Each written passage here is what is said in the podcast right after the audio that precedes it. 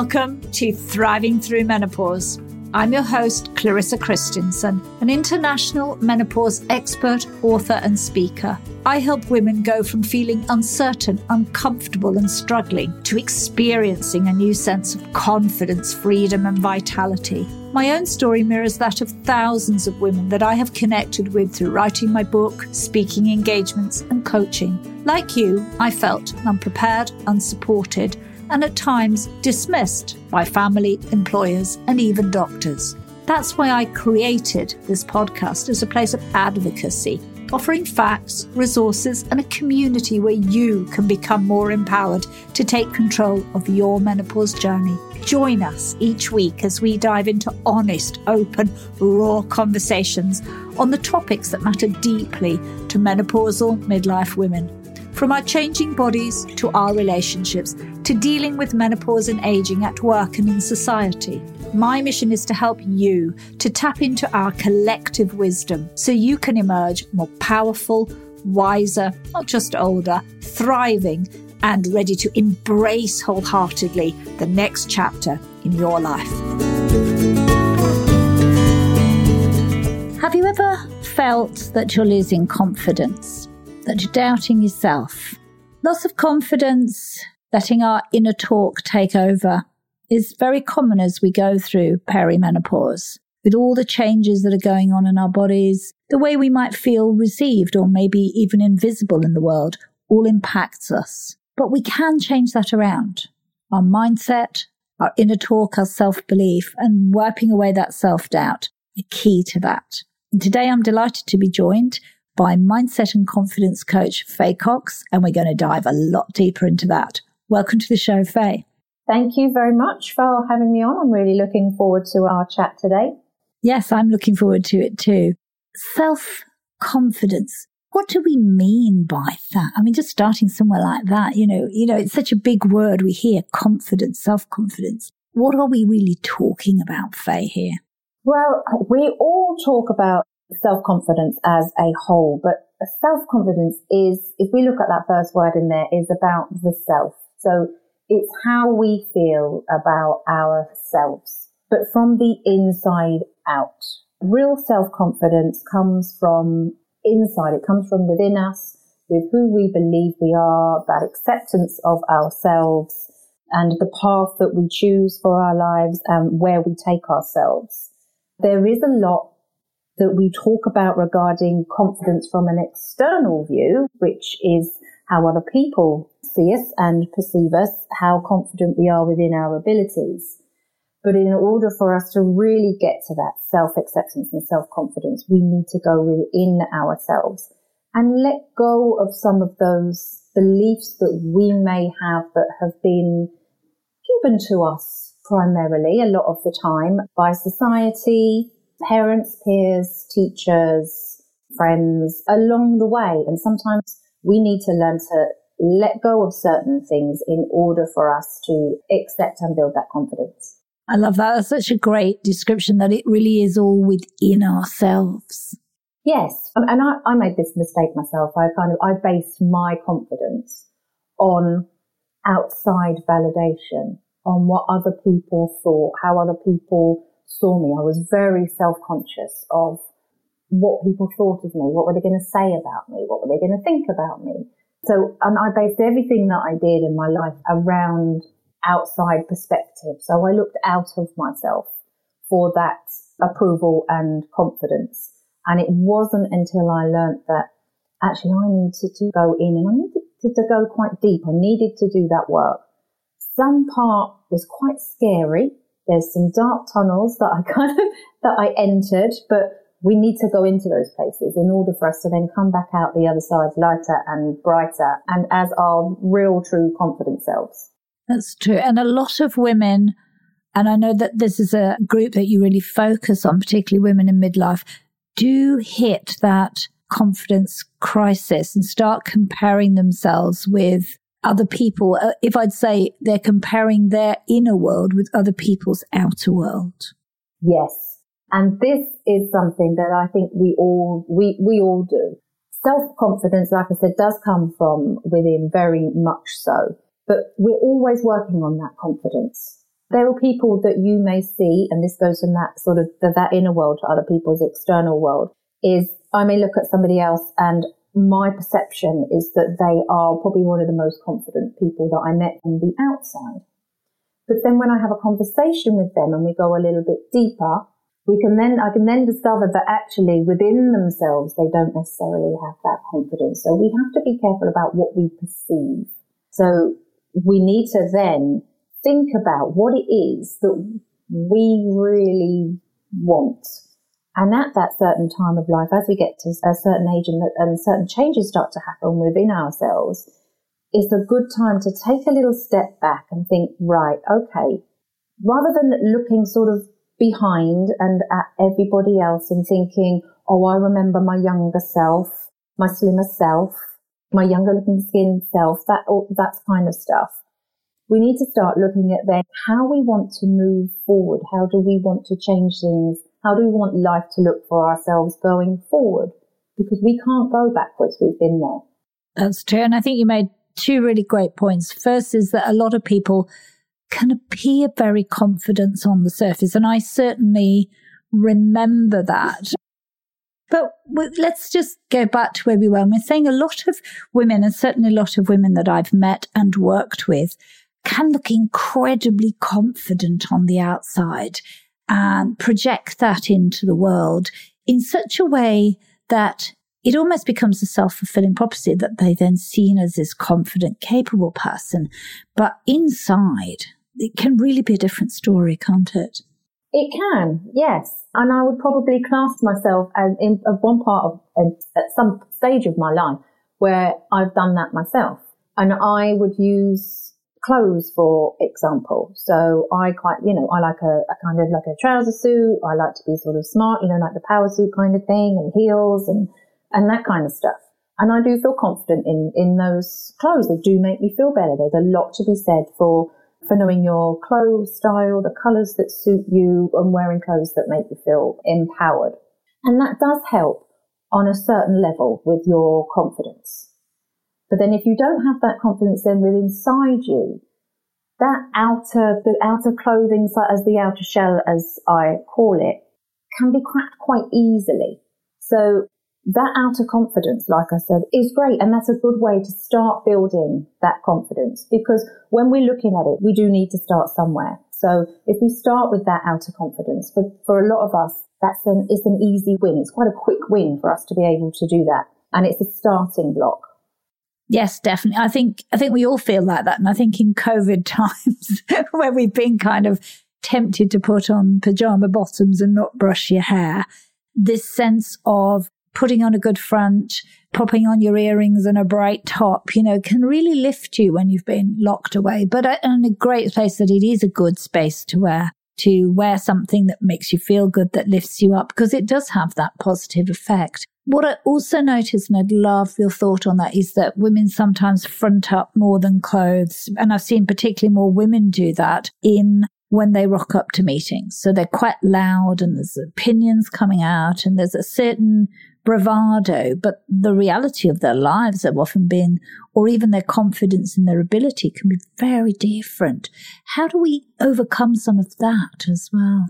A lot of the time, and we see this in women, and I work with quite a few men as well, and I see this a lot in all kind of generations and, male, female, and a lot of that is to kind of overcompensate, because we get this feeling that we need to be a certain way. So we need to walk into a room a certain way, to feel a certain feeling, to get a certain level of respect and acceptance. Again, which are good first steps when you're building that kind of confidence for yourself. But once you get to that point where you find that inner confidence and you know who you are, where you want to go, and really importantly, how you want to show up to the world, how you want people to see you and remember you. And one of the things I always do with my clients, and I actually did it with myself, and I work with young teenagers as well, and I do this with them too, is I tell them to look at where they get to. So they're kind of maybe 80, 90, so we want everybody to have a lovely, long, healthy, happy life. And when they get to that, to that point where they may not be very well, or they may even have left us, how do they want to be remembered? What kind of person do they want to be remembered for? And the things, what do they want to be remembered for? How do they want to be remembered by the people who are standing up and talking about them? And it's a really good starting point to go so far sort of into the future and come back, because it's a really good place to be able to help you think, right, okay, what is it that I want? How do I want people to see me? How do I want my confidence to show up? Where do I want it to take me? Because I want to get to that point where people are talking about me, where I've achieved that in that level of confidence and feeling and self-belief in myself. I love that, because that's just so different, because as we get older, it's not our looks. We may not even strut into a room anymore, but we're leaving behind maybe more of a feeling, Faye, aren't we? Yes. And I think if we're all honest, obviously we're all looking for acceptance, belonging and love. When we look at, Maslow's hierarchy of needs, those are the levels of things that as a human, and that connection that we all want to have. They're part of our humanitarian needs. So that kind of connection style and having that as well, I think, is really important. But our lives are so busy. We have such busy lives. We live in such a busy society. It's so easy to disconnect from the people around us, our loved ones, but also ourselves. And it's ourselves we don't reconnect with first. And for me, one of my biggest learnings as a mum and as I've got older is I need to put myself at the top of the pile. So I now fill my cup first. My cup now overfills into my children's cup so that their cups are full. I was doing it the wrong way round. I was filling their cup constantly, and all that was happening was that my cup was just getting drained and it was never being refilled. And that's also helped me with my confidence and my self-acceptance and self-belief in myself. Yes, because we're suddenly valuing ourselves, aren't we? We're suddenly not saying, oh, well, everybody else comes first. And I was having that conversation with another guest earlier this week, and we were saying, well, sometimes we do have to put small children pretty much top of the list because they're small children. But we've got to remember that we're somewhere near the top of the list. And other days we are top of the list, because otherwise, as you said, there's nothing left to give and we can't serve from empty cups. No, and we all have that, and we'll have all have said to ourselves, and we'll have all have said out loud, and I'll be honest, with everything, with the world as upside down kind of as it is, where we've had the kids at home and all the different things that we've been dealing with, is I have uttered the words in the last couple of months, I've got nothing left to give. And when I feel like that, I'm sort of like, right, okay, I know that maybe this week I haven't done enough for myself. Now, for me, life is all about balance, whether it's to do with your diet, relationships, parenting, work, life. It's about finding that balance, but there's no perfect balance. And we trick ourselves into thinking that balance means a perfect. So it's, the whole thing's balanced, your scales are balanced, and it never tips. The scale will always tip one way or the other.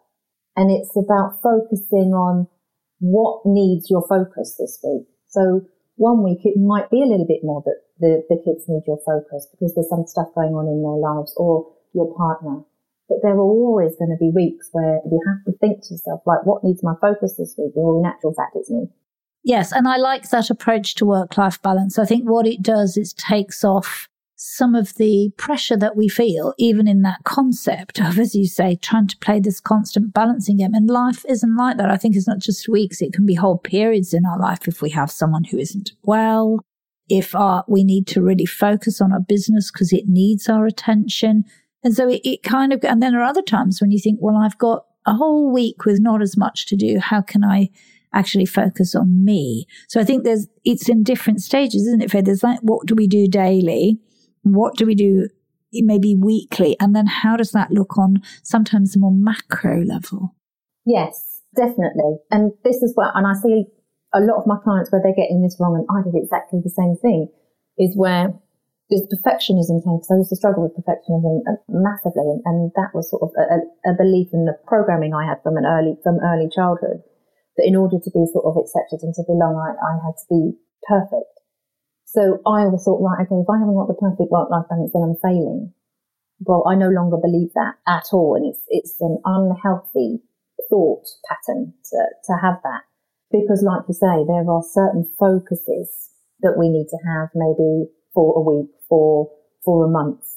And it's about and there is a certain amount of planning that we need to have around that rather than flying by the seat of our pants, as we so often do, because we have this fast spin of the washing machine, as I call it, which is our mind just going over and over and over with thoughts and thoughts. We have to do this, we need to do this, and thoughts and thoughts and thoughts.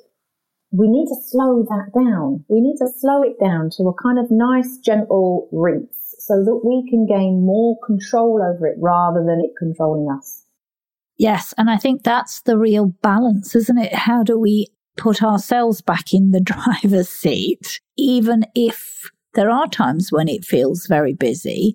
We have the ability to sort of take the foot off the gas a bit and go, okay, actually, I need to do that, or I can do that more slowly, or I can learn to delegate.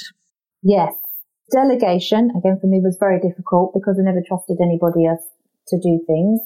It would always be like, well, I could do it quicker and better myself than explaining it to other people. And I think that's something that a lot of us have, again, and some of that comes from that kind of perfectionism and that programming that we have. But for me, I learned, and one of the things that I actually teach is by being more and doing less, we actually create more and we are actually able to get more done. So we need to slow down to speed up. That's the paradox, isn't it? It feels very weird that in actually slowing certain things down, letting go of some of them. I mean, letting go is a huge issue, I think, particularly for if our confidence isn't very high, if we don't really believe in ourselves.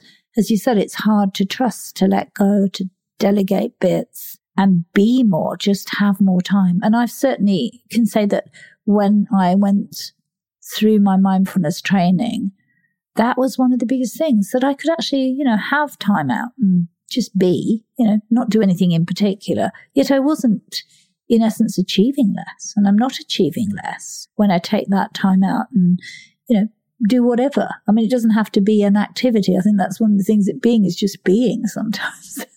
Yes, and you'll always find that when you're being, in the real natural purest sense of the word, being, that's when you actually step into your creative power.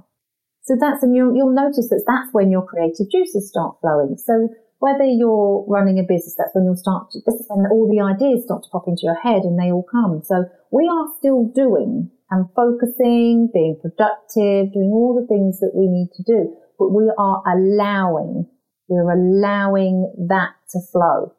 And I actually like that description better, Faye, because I think people have maybe a misunderstanding of what being was. And I posted something about that on LinkedIn, and there was this man that goes, what do you mean do nothing? You have to do something. And what we're really doing is, in being in the natural sense, it's more like we're just allowing. We're not focusing on any particular task. We're just allowing things to happen. Maybe we're just going for a walk. Maybe we're sitting out on our chair for 10 minutes. But you're right. If you have a business, your productive ideas, your creativity flows. If you're just doing that in a job, you might find a way to work better with others. We don't know how that will unfold or be, shall we say, to be. It helps massively with your solution-based thinking.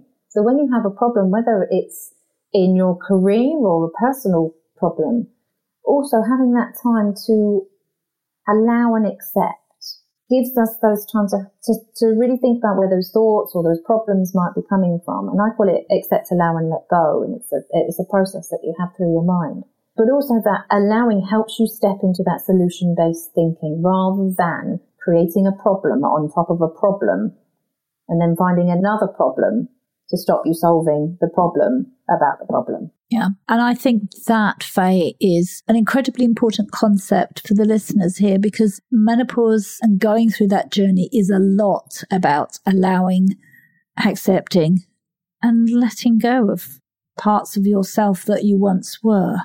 Yeah. And then that comes back to, so the allowing and letting go of, and then looking actually towards the future and how you want to then change things, how you want to create things moving forward. There will be certain things in life that you let go of, but letting go is so powerful, because if you let go of certain things, it's like being able to say no to something. So if you say no to the things that no longer serve you or don't work for you anymore or that are unavailable anymore, it opens the door to saying yes to all the other opportunities that are trying to present themselves to you.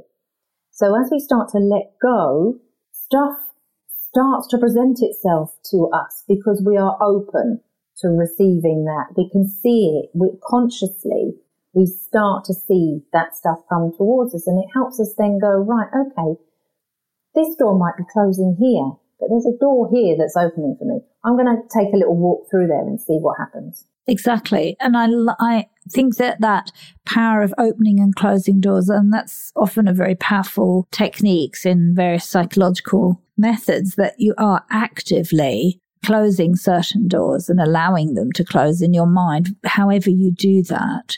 Yeah, making a choice, is because we have a choice. Make that choice.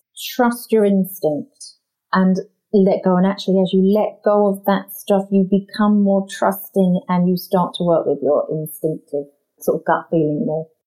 Yes. And sometimes that requires quite a bit of work, doesn't it, Faye? I mean, often you see that all over social media, let go. But it really requires, as you said earlier, some deep work. Practice as well. Is we have to start with the smaller things. And it's the same as I recommend to anybody is, if you try and deal with the really big problem. So we might have this, everyone have this thing that they want to change certain big things in their life, which is great, it's amazing.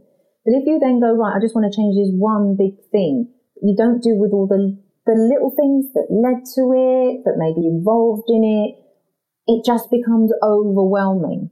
And then people give up because it's kind of like, well, I can't do it because it's just too big.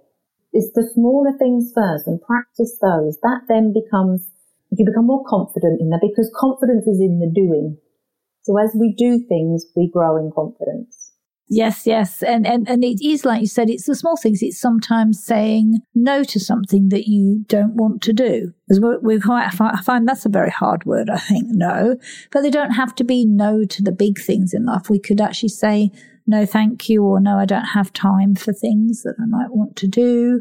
We can sometimes let go of things we've maybe held on in our wardrobe for a long time. There's all sorts of ways, aren't there, Faye, in these little steps. Oh, don't get me started with decluttering. I'm a massive fan of decluttering, because our houses and how we keep things are a really big reflection of our inner selves, of what goes on internally.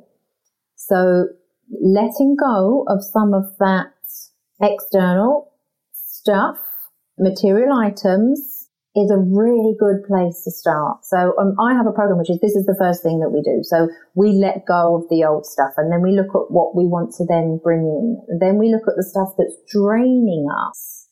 So like you say, being able to say no to certain things. Are we doing stuff on a weekly basis that's draining us, that we feel we should be doing? Yes. When in actual fact, we don't have to be doing it at all. No, we don't have to. We can choose. And I'm a massive decluttering fan as well. And I'm a real, like, get in there. Do I wear these clothes? No. Do they fit anymore? No. I go around going, what are all these books that I have done so much. And I'm sure if my mother could hear this, or she'd be turning in her grave, she probably thinks, what has she done? I have got rid of nearly all of those things that didn't serve me anymore. I wondered why I was carting things around the world. And I'll tell this, and it might shock some people, but my great-grandparents had a dinner service that lived in a special cupboard, only came out at Christmas, and my mother held on to it, and you would have thought it was the most precious thing. And then when she passed away, I got this thing, and I realized here I had this dinner service, some of which was aging badly, that I never, ever used. And I couldn't find a use for it because it wasn't dishwasher safe. It just didn't work, and there were bits missing. And I actually sold it. because here in Sweden it has some value. And I just thought, I'm done with this. I cannot do this anymore. Why is this following everybody around the world? Literally, it had moved from country to country and it never comes out. And it was only supposed to come out at a special occasion. Well, what special occasions do I have? And when I let go of it, there was this huge freeing up of cupboard space, of energy, of this obligation. And I was able to let go of that, and it was very freeing. And I'm sorry if you think that's a bit shocking, but, you know, it felt really good. I come from that definite same rule of thumb, to be honest. And even as you're telling that story, I'm picturing in my own parents' house, they're moving quite soon, so they're kind of packing up their life. And I even said to them, half of this stuff does not need to go with you. They've got glass cupboards everywhere with best stuffing. And a lot of this, again, comes from that childhood programming, is that you have certain things for best and certain things for every day. And I was brought up like this, especially with clothing. So you'd have your best clothing and your everyday clothing. Well, I never wore any of my best clothing, so it got wasted. And I got to that point, I was like, what am I waiting for? What's this rainy day best thing I'm waiting for? I've got clothes that they're there to be worn, or stuff's there to be used. You buy it to use it, not just look at it. Let's use it and enjoy it. Is that not what our material things around us are for, to also enjoy? Otherwise, I sort of started to question myself, why are they here?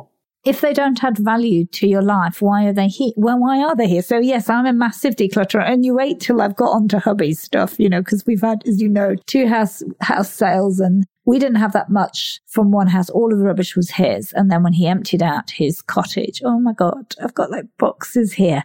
And it's all full of old textbooks from his days in San Jose University. That's 30 plus years ago. And I went, so we're having a bonfire, aren't we? And I think there are certain things that people like to keep hold of, and I do understand that. Do get that. There's stuff that has sentimental value, and that's okay. That is absolutely okay. But we do, when you start to do that decluttering, and you look at that, like that story that you just mentioned, it tells you a lot about that programming and stuff, that whether it serves you now or not, and what you're holding on to, because it also lets us know that, begs the question, what else are we holding on to because of those beliefs that actually don't belong to us? Exactly. And I think we carry a lot of limiting self-beliefs, don't we, Faye, with us into our adulthood.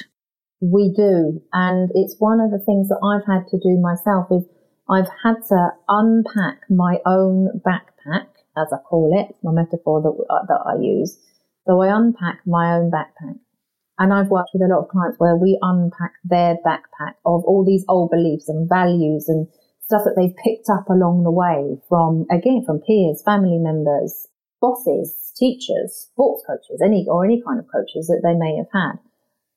And then we only put back the values and the beliefs that are going to serve them from that very day forward. And the stuff that isn't going to get them where they want to be, the life they want to lead, the confidence maybe that they want to achieve, we leave them behind, and we unpack them, and we let them go. That is such a powerful process, Faye, because I'm not sure that we're always aware of what we're carrying around with us. On a conscious level, we're definitely not. Until we start looking at that and start questioning and challenging certain thoughts and beliefs, I now parent totally differently to how I parented my children when I first had them from their very, very younger years. Because now I've done that work and realised that actually some of my parents' parenting doesn't fit with who I am and how I want to parent, who I am, the beliefs, but also the beliefs and values I want my children to take through into life. So sometimes it's about breaking that cycle and knowing that it's okay. Because it's not that our parents on purpose have done this. A lot of it would have come from their parents, how they were parented. So we only know what we know. Yes, and what we've experienced from, as you said, our own families, our teachers, our friends, our partners, and our places where we've worked. And we pick up all these things about how you're supposed to be. And I do think that particularly as we get into midlife as women here, there is kind of a unique opportunity as we change, shall we say, physiologically. We have an immense opportunity to, at the same time, let go of a tremendous amount of this stuff that weighs us down. And love the description of it being like smog. You know, it's should, must, ought, and got, and it hangs like a big cloud over you. And letting go of that is very, very powerful, and beliefs are a big part of it. Yes, absolutely. Yeah, it's actually the working on that and recognising those beliefs and unpacking that back is probably, it's incredibly powerful, and it's one of my favourite things to do. Yes, and along with that comes those beliefs also, don't they, Faye, create a way of speaking to ourselves? Yes, most definitely. Again, our self-talk comes very much from that programming, from what we hear, what we've been told. So then, and then again, we carry that through our entire lives until we actually go, do you know what? Is this right? Is this for me? Is this who I am? Is this who I want to be? Do I want to take this forward with myself? And so, and our self-talk is so incredibly powerful, and we don't realize we're programmed for the negative. Let's be honest, we're programmed to look for the negatives. Evolution has this thing, obviously, where we used to be, we were animals, we were afraid of dinosaurs, and we had all these predators, et cetera, et cetera. We don't have that now, but that's still that program. We still have that negative focus because obviously our ego and our subconscious wants to protect us at all times. And in some cases, that's good. We need that. But it tries to protect us too much these days. So actually it ends up holding us back. So we have to be careful about the way we speak to ourselves. So we need to start reframing some of those thoughts and the words that we use. There are words that are so incredibly disempowering, and the word I should is one of those, because for me, the word I should always belongs to somebody else. It never belongs to us. So we're doing something we should based on what somebody else thinks, what somebody else has told us, what somebody else believes, what's working for somebody else. Or what society thinks, this sort of bigger thing that we may not even be able to pin that to a person, but it can be what we see in the media that sort of, and that may have gone on for years and years, that we are, it's almost like a subliminal thing. It's dripping into your brain as this is what you should be like.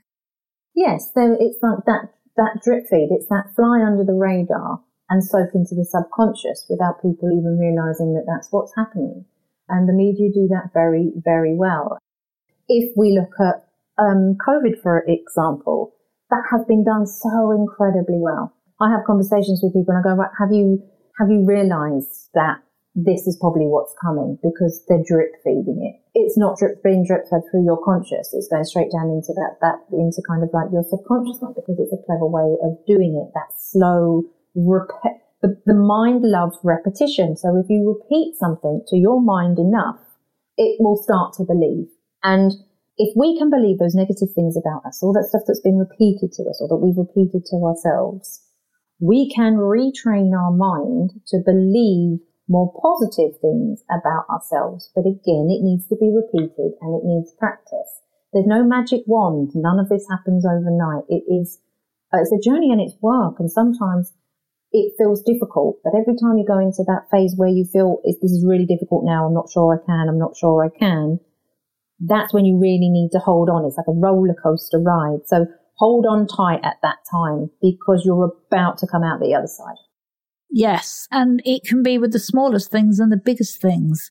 I find that, that is important in our relationships, the way we talk to each about ourselves and the way we relate to other people in close personal relationships. I think women have this huge conversation about our bodies. We're talking about how we're perceived. I think that's a lot of the conversation now that feels like we're changing and shifting this discussion around aging and what the media and has drip fed, what our families have drip fed into our heads about being 50 plus, and now this kind of complete change in how women are perceiving themselves at 50 plus, which is really interesting, and how we start to reframe those conversations in our own head instead of asking things like, am I too old to wear this? Or, or whatever that kind of limiting conversation is, we can shift those, and they're very powerful. Yeah. And that comes from working on and doing that values work and looking at ourselves so that we get to that point where we go within and look at what it is that we want, you know, what we want to do, how we want to be perceived, or how we want to show up in the world, rather than going outside of ourselves and worrying about how other people want us to behave, to be seen, to be heard. And there's the classic thing, obviously, like you just touched on there, about certain clothes that women should wear at certain ages. Well, who made somebody God on that one? Who made somebody vice president of who wears what at what age? Where there are some women of you know, all kinds of different ages that will just be like, if it makes you feel good, yeah, if you look in the mirror and you think, I feel good, I look good, and I feel good, then do you know what? That's up to you. That's entirely up to the individual, what it is that you want to wear. And we all have different styles, different colorings and things like that, with the different colors and stuff that suits us. But if we know that that's where we are and we are comfortable ourselves, 9 times out of 10, those people who are going to judge you for that, you are triggering something within them. So it's never about you, always about them. Exactly. And it's almost like this conversation about inner talk and beliefs takes us full circle back to confidence. It's like everything is interconnected, Faye. Yes, absolutely. And if we start to talk more positively, not just about ourselves, but to other people. So if we get that communication between ourselves and other people into a more positive thing, because what you put out into the world comes back to you. Whether you call it karma, whether you call it the universe, whatever it is, how you treat people comes back to you. How you treat yourself comes back to you. So it all starts as one encompassing thing. So it all, like you say, all interlinks into one thing. Yeah, but somehow always comes back to you, if I'm correct there. It does, and it does. And I think this is the hardest thing for all of us, is to get to that point where we go, right, okay, a situation isn't happening right. I don't feel good about this, or I don't feel good about that. Instinctively, we go, right, it's because, well, so-and-so over there did that, or, oh, that's because this isn't working properly. So we look outside of ourselves, we look externally first. When we start to go, actually, no, what is it I can do differently? What is it that I could change? What is it that I can create? When we look and go within first, it's massively life-changing. It changes absolutely everything. And then we may look at, okay, so what can I do, da-da-da-da-da, and then in certain situations, there are going to be other people involved. So then we look at the external outside and go, okay, so how can we change this? What do we need to do here? Because then when we go in first, we are learning to respond rather than react. Yes, and that's the biggest thing, because then responding is choice. Yes, and you will always respond in a calmer, more growth mindset, more positive way than if we react, because we react through our ego, but we respond through our heart and our gut feeling. That is the best description I've heard of responding. Okay, I love that. You know, that it is ego versus something much more deep and more in ourselves, felt, heart and gut. Yes. Yes. And honest, that's where our honesty within ourselves comes from, because our ego plays tricks on us instinctively. Our ego wants to step forward to protect us. And 9 times out of 10, it's getting it wrong, because 9 times out of 10, it's not that we're in danger. But I work with teenagers a couple of days a week, and I see some of the teachers sort of, they come in and they walk through the door with their ego in front of them. So their ego steps into that classroom before the person does. And I tell you what, if you walk into a classroom of teenagers like that, you are done for. You have to, and I learned very early on working with these teenagers, you have to leave your ego at the door, because otherwise your ego bashes with their ego and the whole thing blows. Well, I've had teenagers. I've got a 20-year-old right now, but he's near 24, and then we have 2 teenage boys, and it doesn't work. Ego never works with them. We've got to listen, and we've got to allow. It's a negotiation. And I've learned that actually it's about talking to them on a level, because what they want mainly is they just want to be heard, listened to, and trusted, because they go out and they start to have their own their own thoughts, feelings and values, where they mix, then when they're getting a little bit more freedom. So yeah, it's a challenging time, but there are other ways, shall we say. Faye, if you had to sum up some of the key steps that will help people in shifting mindset and becoming more confident, what would be some of those that you would share with the listeners? Those would be the accept, allow and let go. So we can work that as an exercise. So the next time one of those negative thoughts comes, of which we do have a lot in a day, but catch a couple of them and sit there with yourself and go, right, okay, what is this thought trying to tell me? So it's kind of accepting that this thought has come, asking yourself, does this thought serve me? Is it real? Is it a thought? Is it going to get me anywhere? Is it going to do anything for me?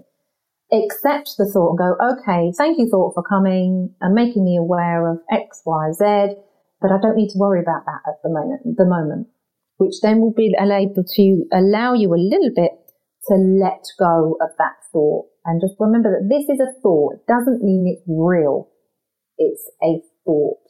And that is the very first step, and being able to reframe those thoughts. So you can do this exercise on a piece of paper. It's very simple. So we have on the left-hand side, just put a line down the centre of a piece of paper. On the left-hand side, we have the thought that's come into your mind.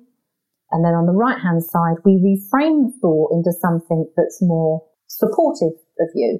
And a classic thought might be, I made a mistake today, everybody's going to laugh, everyone's going to think I'm stupid, which we've all had that thought where we may have made a mistake.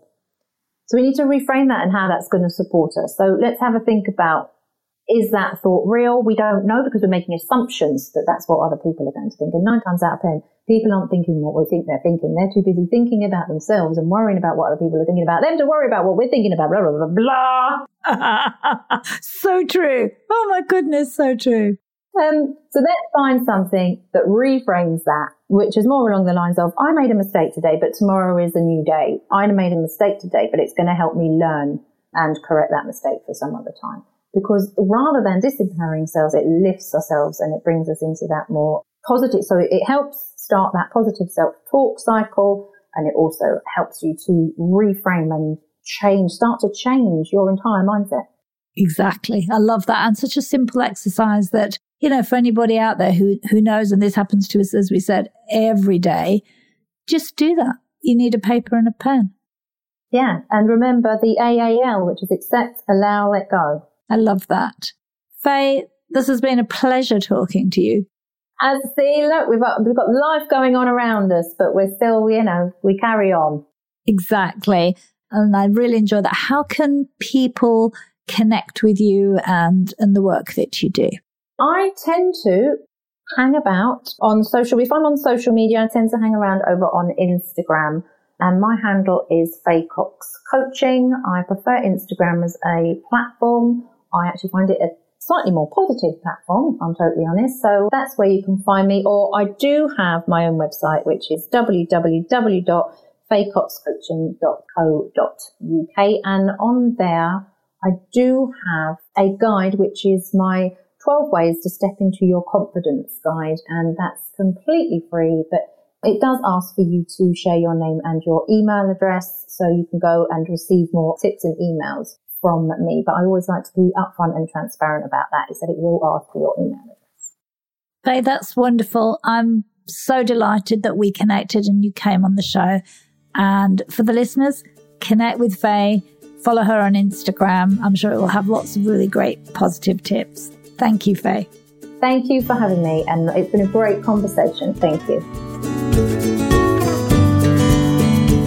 Thank you for listening. If you have loved or liked this episode, then I would be deeply grateful if you would head over to iTunes and give it a 5-star rating. My mission is to reach as many women as possible, menopausal midlife women who may be feeling alone, and asking questions. Why do I feel this way? Thriving Through Menopause is all about a community and our collective wisdom. You matter to me. Your feedback, opinions, and stories matter to me. And I would love to hear from you.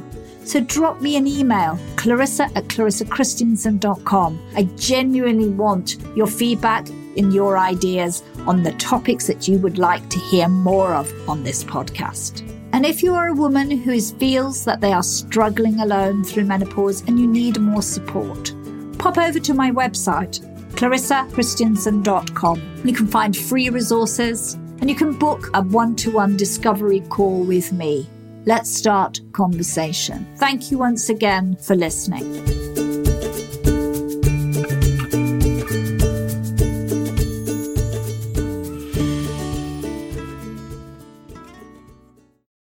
For the ones who work hard to ensure their crew can always go the extra mile, and the ones who get in early so everyone can go home on time, there's Grainger, offering professional-grade supplies backed by product experts so you can quickly and easily find what you need.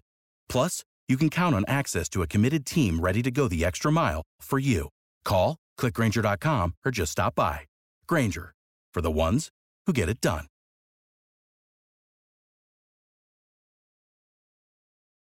When you need mealtime inspiration, it's worth shopping Kroger, where you'll find over 30,000 mouthwatering choices that excite your inner foodie. And no matter what tasty choice you make, you'll enjoy our everyday low prices, plus extra ways to save, like digital coupons worth over $600 each week. You can also save up to $1 off per gallon at the pump with fuel points. More savings and more inspiring flavors make shopping Kroger worth it every time. Kroger, fresh for everyone. Fuel restrictions apply.